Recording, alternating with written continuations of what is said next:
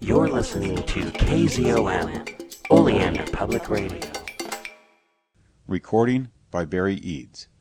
Marooned Under the Sea, Part two, by Paul Ernst. Section fourteen.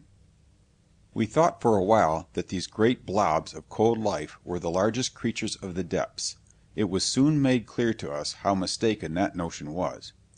For a time we gazed spellbound at the nightmare assortment of grotesqueries that gradually assembled around us, attracted no doubt by our light.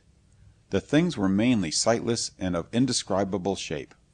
Most of them were phosphorescent, and they avoided collisions in a way that suggested that they had some buried sense of light perception. As time passed, the professor emptied his camera, refilled it several times, and groaned that he had no more film. Twice as we drifted along, I raised us to keep us clear of a gradual upward slope of the smooth floor.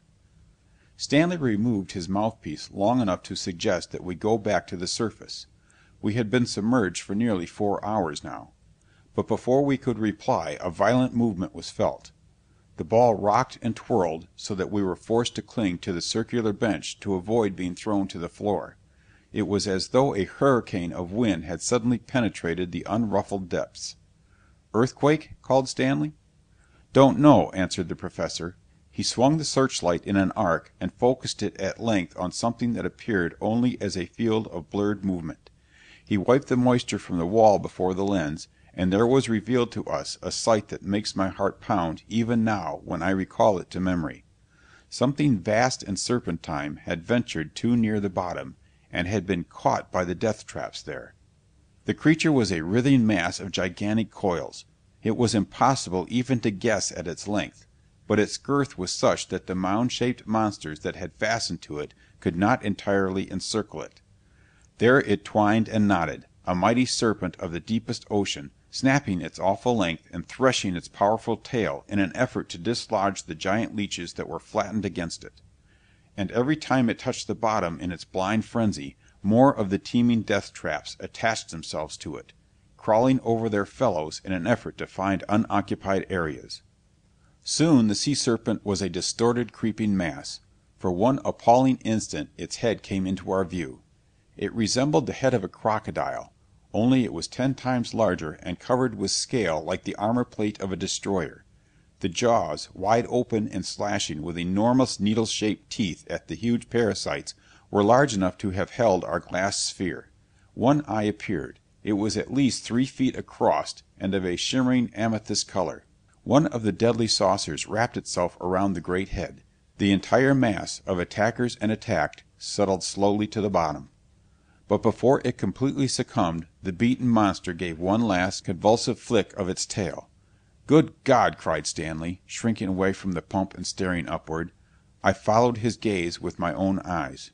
In the faint reflected glow of the searchlight, I could see row on row of large cups flattened against the top of the ball. As I watched, these flattened still more, and the big sphere quivered perceptibly. In its death struggle, the mighty serpent had flicked one of the huge leeches against us. It now clung there with blind tenacity, covering nearly two-thirds of our shell with the underside of its body. I reached for the control key to send us to the surface. "Don't!" snapped the professor. "The weight!" He needed to say no more. My hand recoiled as though the key had been red-hot.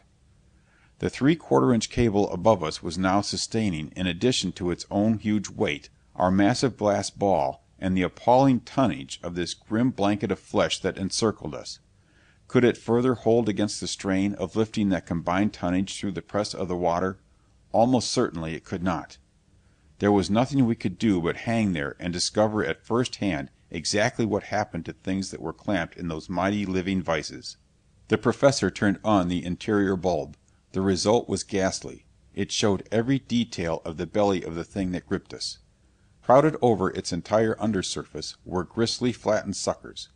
Now and then a convulsive ripple ran through its surface tissue and great ridges of flesh stood out. With each squeeze the glass shell quivered ominously, as though the extreme limit of its pressure-resisting power were being reached, and passed. "A nice fix," remarked the professor, his calm, dry voice acting like a tonic in that moment of fear. "If we try to go up, the cable would probably break. If we try to outlast the patience of this thing we might run out of air, or actually be staved in." He paused thoughtfully. "I suggest, though, that we follow the latter course for a while at least. It would be just too bad if that cable broke, gentlemen." Stanley shuddered and looked at the dirty white belly that pressed against the glass walls on all sides. "I vote we stay here for a time." "And I," was my addition. I relieved Stanley at the pump. He and the professor sat down on the bench. Casting frequent glances at the constricted blanket of flesh that covered us, we prepared to wait as composedly as we might for the thing to give up its effort to smash our shell. The hour that followed was longer than any full day I have ever lived through. Had I not confirmed the passage of time by looking at my watch, I would have sworn that at least twenty hours had passed. Every half minute I gazed at that weaving pattern of cup-shaped suckers only five feet away, trying to see if they were relaxing in their pressure. I attempted to persuade myself that they were, but I knew I was only imagining it.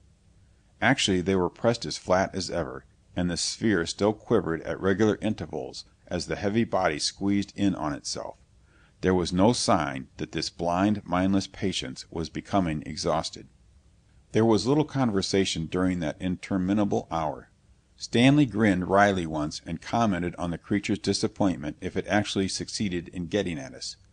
"We'd be scattered all over the surrounding half-mile by the pressure of the water," he said. "There'd be nothing left of our pet to feed on but five-foot chunks of broken glass. Not a very satisfying meal." "We might try to reason with the thing, point out how foolish it is to waste its time on us," I suggested, trying to appear as nonchalant as he was. The professor said nothing. He was coolly writing in his notebook, describing minutely the appearance of our abysmal captor. Finally I chanced to look down through a section of wall not covered by our stubborn enemy. I wiped the moisture from the glass before the searchlight so that I could see more clearly. The bottom seemed to be heaving up and down. I blinked my eyes and looked again. It was not an illusion. With a regular dip and rise we were approaching to within a few feet of the rocky floor and moving back up again. Also we were floating faster than at any time previous. The bottom was bare again. We had left the crowding, ominous mounds. I waved to the professor. He snapped his notebook shut and stared at the uneasy ocean bottom. "I've been hoping I was wrong," he said simply. "I thought I felt a wavy motion fifteen minutes ago, and it seemed to me to increase steadily." The three of us stared at each other. "You mean," began Stanley with a shudder, "I mean that the Rosa, one mile above us, is having difficulties. A storm. Judging from our movement, it must be a hurricane. The length of cable would cushion us from any average wave, and we are rising and falling at least fifteen feet." "My God," groaned Stanley, "the Rosa is already heeled with the weight of us. She could never weather a hurricane." The plight of the crew above our heads was as clear to us as though we had been aboard with them. Should they cut the cable, figuring that the lives of the three of us were certainly not to be set against the thirty on the yacht? Should they disconnect the electric control and try to haul us up regardless? Or should they try to ride out the storm in spite of being crippled by the drag of us? "I think if I were up there I'd cut us adrift," said Stanley grimly. Both the professor and myself nodded. "Though," he added hopefully, "my captain is a good gambler." The cable quivered like a live thing under the terrific strain. At each downward swoop, before the upswing began, there was a sickening sag. "We no longer have a decision to make," said the professor. "Press the key, Martin, and God grant us we can rise with all this dead weight." And at that instant the crew of the Rosa were also relieved of the necessity for making a decision. At the bottom of one of those long, sickening falls there was a jerk, and we continued on down to the ocean floor. The sphere rolled over, jumbling the equipment in a tangled mess, with the three of us in the center, bruised and cut. The light snapped off as the battery connections were torn loose. There we lay at the bottom of Penguin Deep, in an inert sphere that was dead and dark in the surrounding blackness, a coffin of glass to hold us through the centuries. "Martin," I heard the professor's voice after a time. "Stanley, can either of you move? I'm caught." "I'm caught, too," came Stanley's gasping answer. "Something on my leg. Feels like it's broken." A heavy object was pressing against my body. With an effort I freed myself and fumbled in the pitch darkness for the other two. "Lights first," commanded the professor. "The pump, you know." "I do know." Frantically I scrambled in the dark till I located the batteries. They were right side up and still wired together. The air grew rapidly foul, with no one at the pump. Panting for breath, I blundered at the task of connecting the light. After what seemed an eternity, I accomplished it. The light revealed Stanley with an air tank laying across his leg. The mouthpiece of his breathing tube had been forced back over his head, gashing his face in its journey. His face was white with pain. The professor was caught under the heavy bench. I freed him, and together we attended to Stanley, finding that his leg wasn't broken, but only badly bruised. The mound-shaped monster, dislodged possibly by the fall, was nowhere to be seen. I resumed work at the pump, the connections of which were so strongly contrived that they had withstood the shock of the upset. For a moment we were content to rest while the air grew purer. Then we were forced squarely to face our fate. The professor summed up the facts in a few concise words. We're certainly doomed. Here at the bottom of Penguin Deep, we're as out of reach of help as though we were stranded on the moon. We're as good as dead right now. If we have nothing left to hope for, whispered Stanley after a time, we might as well close the air valves and get it over with at once. No use torturing ourselves.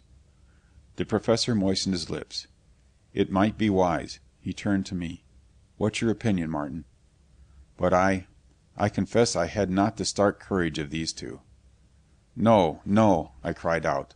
Let's keep on living as long as the air holds out. Something might happen.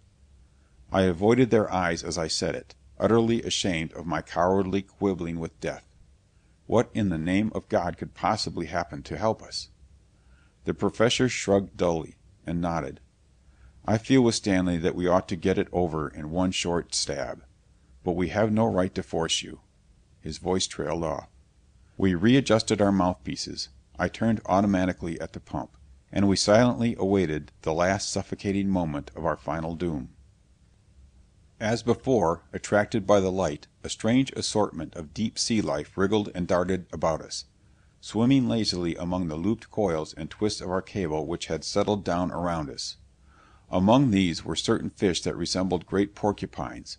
Spines a foot and a half long, like living knife-blades, protected them from the attacks of other species. They were the only things we saw that were not constantly writhing away from the jaws of some hostile monster, the only things that seemed able to swim about their own affairs without even deigning to watch for danger. Fascinated, I watched the six-foot creatures.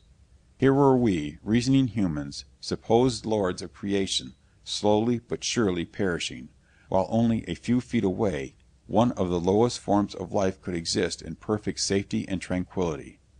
Then, as I watched them, I seemed to see a difference in some of them. A majority of them had two fins just behind the gill slits, typical fish tails and blunt, sloping heads. But now and then I saw a spined monster that was queerly unlike its fellows. Instead of two front fins, these unique ones had two vacant round holes. The head looked as though it had forgotten to grow. Its place was taken by an eyeless, projecting, shield-shaped cap, and there was no tail. Glad to find something to distract my half-crazed thoughts, I studied the nearest of these. They moved slower than their tailed and finned brothers, I noticed. I wondered how they could move at all, lacking in any kind of motive power as they seemed to be. Next instant, the secret of their movement was made clear. Out of the empty fin holes of the creature I was studying crept two long, powerful-looking tentacles. But these were not true tentacles. There were no vacuum discs on them, and they moved as though supported by jointed bones, like arms. The arms ended in flat paddles that resembled hands. These threshed the water in a sort of breaststroke, propelling the body forward. Shortly after the arms had appeared, the spiny headcap was cautiously extended a few inches forward from the main shell. Further, it was extended as the head of a turtle might slowly appear from the projection of its bony case, and under it— "Professor!" I screamed wildly. "My God! Look!" Both the professor and Stanley merely stared dully at me. I babbled of what I had seen. A man! A human-looking thing, anyway! Arms and a head! A man inside a fish's spined hide! Like armor! They looked pityingly at me. The professor laid his hand on my shoulder. "Now, now," he soothed. "Don't go to pieces." "I tell you I saw it!" I shouted. Then, shrinking from the hysterical loudness of my own voice, I lowered my tone. Something that looks human has occupied some of those prickly six-foot shells. I saw arms and a man's head. I swear it. Nonsense. How could a human being stand the cold, the pressure? Here I happened to glance at the wall of the shell through which the searchlight shone. Look! See for yourself! Squarely in the rays of the light showed a head, projecting from one of the shells and capped with a wide flat helmet of horned bone. There were eyes and nose and mouth placed on one side of that head. A face. There were even tabs of flesh or bony protuberances that resembled ears. Curious, muttered the professor, staring. It certainly looks human enough to talk. But it's only a fish, nevertheless. See, in the throat are gill slits. But the eyes, look at them. They're not the eyes of a fish. And they were not. There was in them a light of reason, of intelligence. Those eyes were roaming brightly over us, observing the light, the equipment, seeming to note our amazement as we crowded to look at it. The sphere rocked slightly. Behind the staring, man-like visitor there was a glimpse of enormous crocodile jaws and huge amethyst eyes. Instantly the head and arms receded, leaving an empty-seeming, lifeless shell. An impregnable fortress of spines, the thing drifted slowly away through the twisted loops of cable. "It certainly looked like," began Stanley shakily. "The creature was just a fish," said the professor, shaking his head at the light in Stanley's eyes. "Some sort of giant parasite that inhabits the shells of other fish." He opened the valve of the last air cylinder and seated himself resignedly on the bench. "We have another half hour or so." All of us suddenly put our hands out to brace ourselves. The sphere had moved. "Look at the cable," called Stanley. We did so. It was moving, writhing away from us over the bottom as though abruptly given life of its own. Coil after coil disappeared into the further gloom. At length the cable was straight. The ball moved again, was dragged a few feet along the rocky floor. Something, possessed of incredible vast power, had seized the end of the steel cable and was reeling us in as a fisherman reels in a trout. Slowly, unsteadily, we slid along the ocean floor. Ahead of us appeared a jagged black wall, a cliff. There was a gloomy hole at its base. Toward this we were being dragged by whatever it was that had caught the end of the cable. Helpless, we watched ourselves engulfed by the murky den. In the beam of the searchlight we saw that the submarine cavern extended on and on for an unguessable depth. The cable, taut with the strain, stretched ahead out of sight. Time had been lost track of during that mysterious, ominous journey. It was recalled to us by the state of the air we were breathing. The professor removed his mouthpiece and cast the tube aside. "You might as well stop pumping, Martin," he said quietly. "We're done. There's no more air in the flask." We stared at each other. Then we shook hands, solemnly, tremulously, taking leave of each other before we departed on that longest of all journeys. The air in that small space was rapidly exhausted. We lay on the floor, laboring for breath, and closed our eyes. The professor, the oldest of the three of us, succumbed first. I heard his breath whistle stertorously, and glancing at him, saw that he was in a coma. In a moment Stanley had joined him in blessed unconsciousness. I could feel myself drifting off. Hammers beat at my ears. Daggers pierced my heaving lungs. Hazily I could see scores of the bristly, man-like fish when I opened my eyes and glanced through the walls. It was not one monster then, but many, that had brought us to their lair. Abruptly, as though a signal had been given, they all streamed back toward the mouth of the cavern. My eyesight dimmed, the hammers pulsed louder, a veil descended over my senses, and I knew no more. A soft, sustained roar came to my ears. Through my closed eyelids I could sense light. A dank, fishy smell came to my nostrils. I groaned and moved feebly, finding that I was resting on something soft and pleasant. Dazedly I opened my eyes and sat up. An exclamation burst from me as I suddenly remembered what had gone before, and realized that somehow, incredibly, I was still living. Feeling like a man who has waked from a nightmarish sleep to find himself in his tomb, I gazed about. I was in a long, lofty rock chamber, the uneven floor of which was covered with shallow pools of water. The further end was of smooth-grained stone that resembled cement.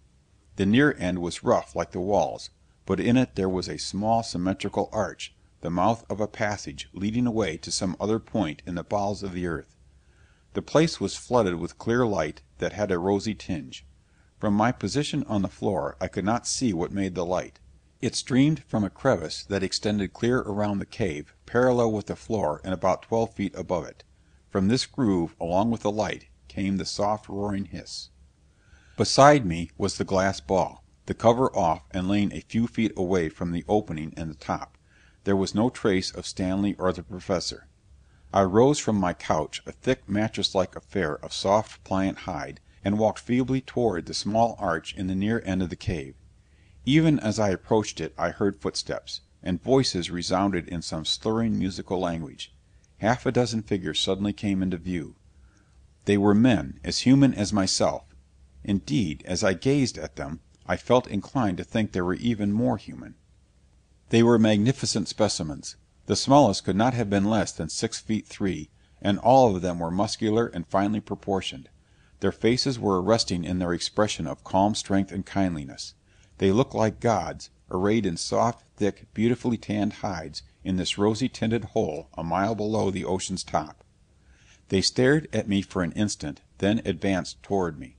My face must have reflected alarm, for the tallest of them held up his hand, palm outward, in a peaceful gesture. The leader spoke to me. Of course the slurred, melodious syllable meant nothing to me. He smiled and indicated that I was to follow him.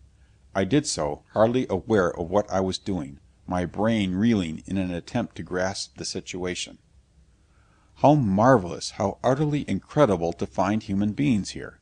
How many were there? Where had they come from?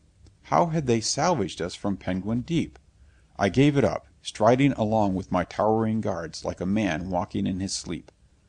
At length the low passageway ended, and I exclaimed aloud at what I saw. I was looking down a long avenue of buildings, all three stories in height. There were large door and window apertures, but no doors nor window panes.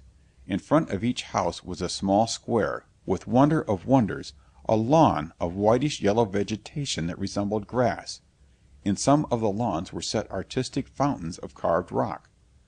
I might have been looking down any prosperous earthly subdivision, save for the fact that the roofs of the houses were the earth itself, which the building walls, in addition to functioning as partitions, served to support.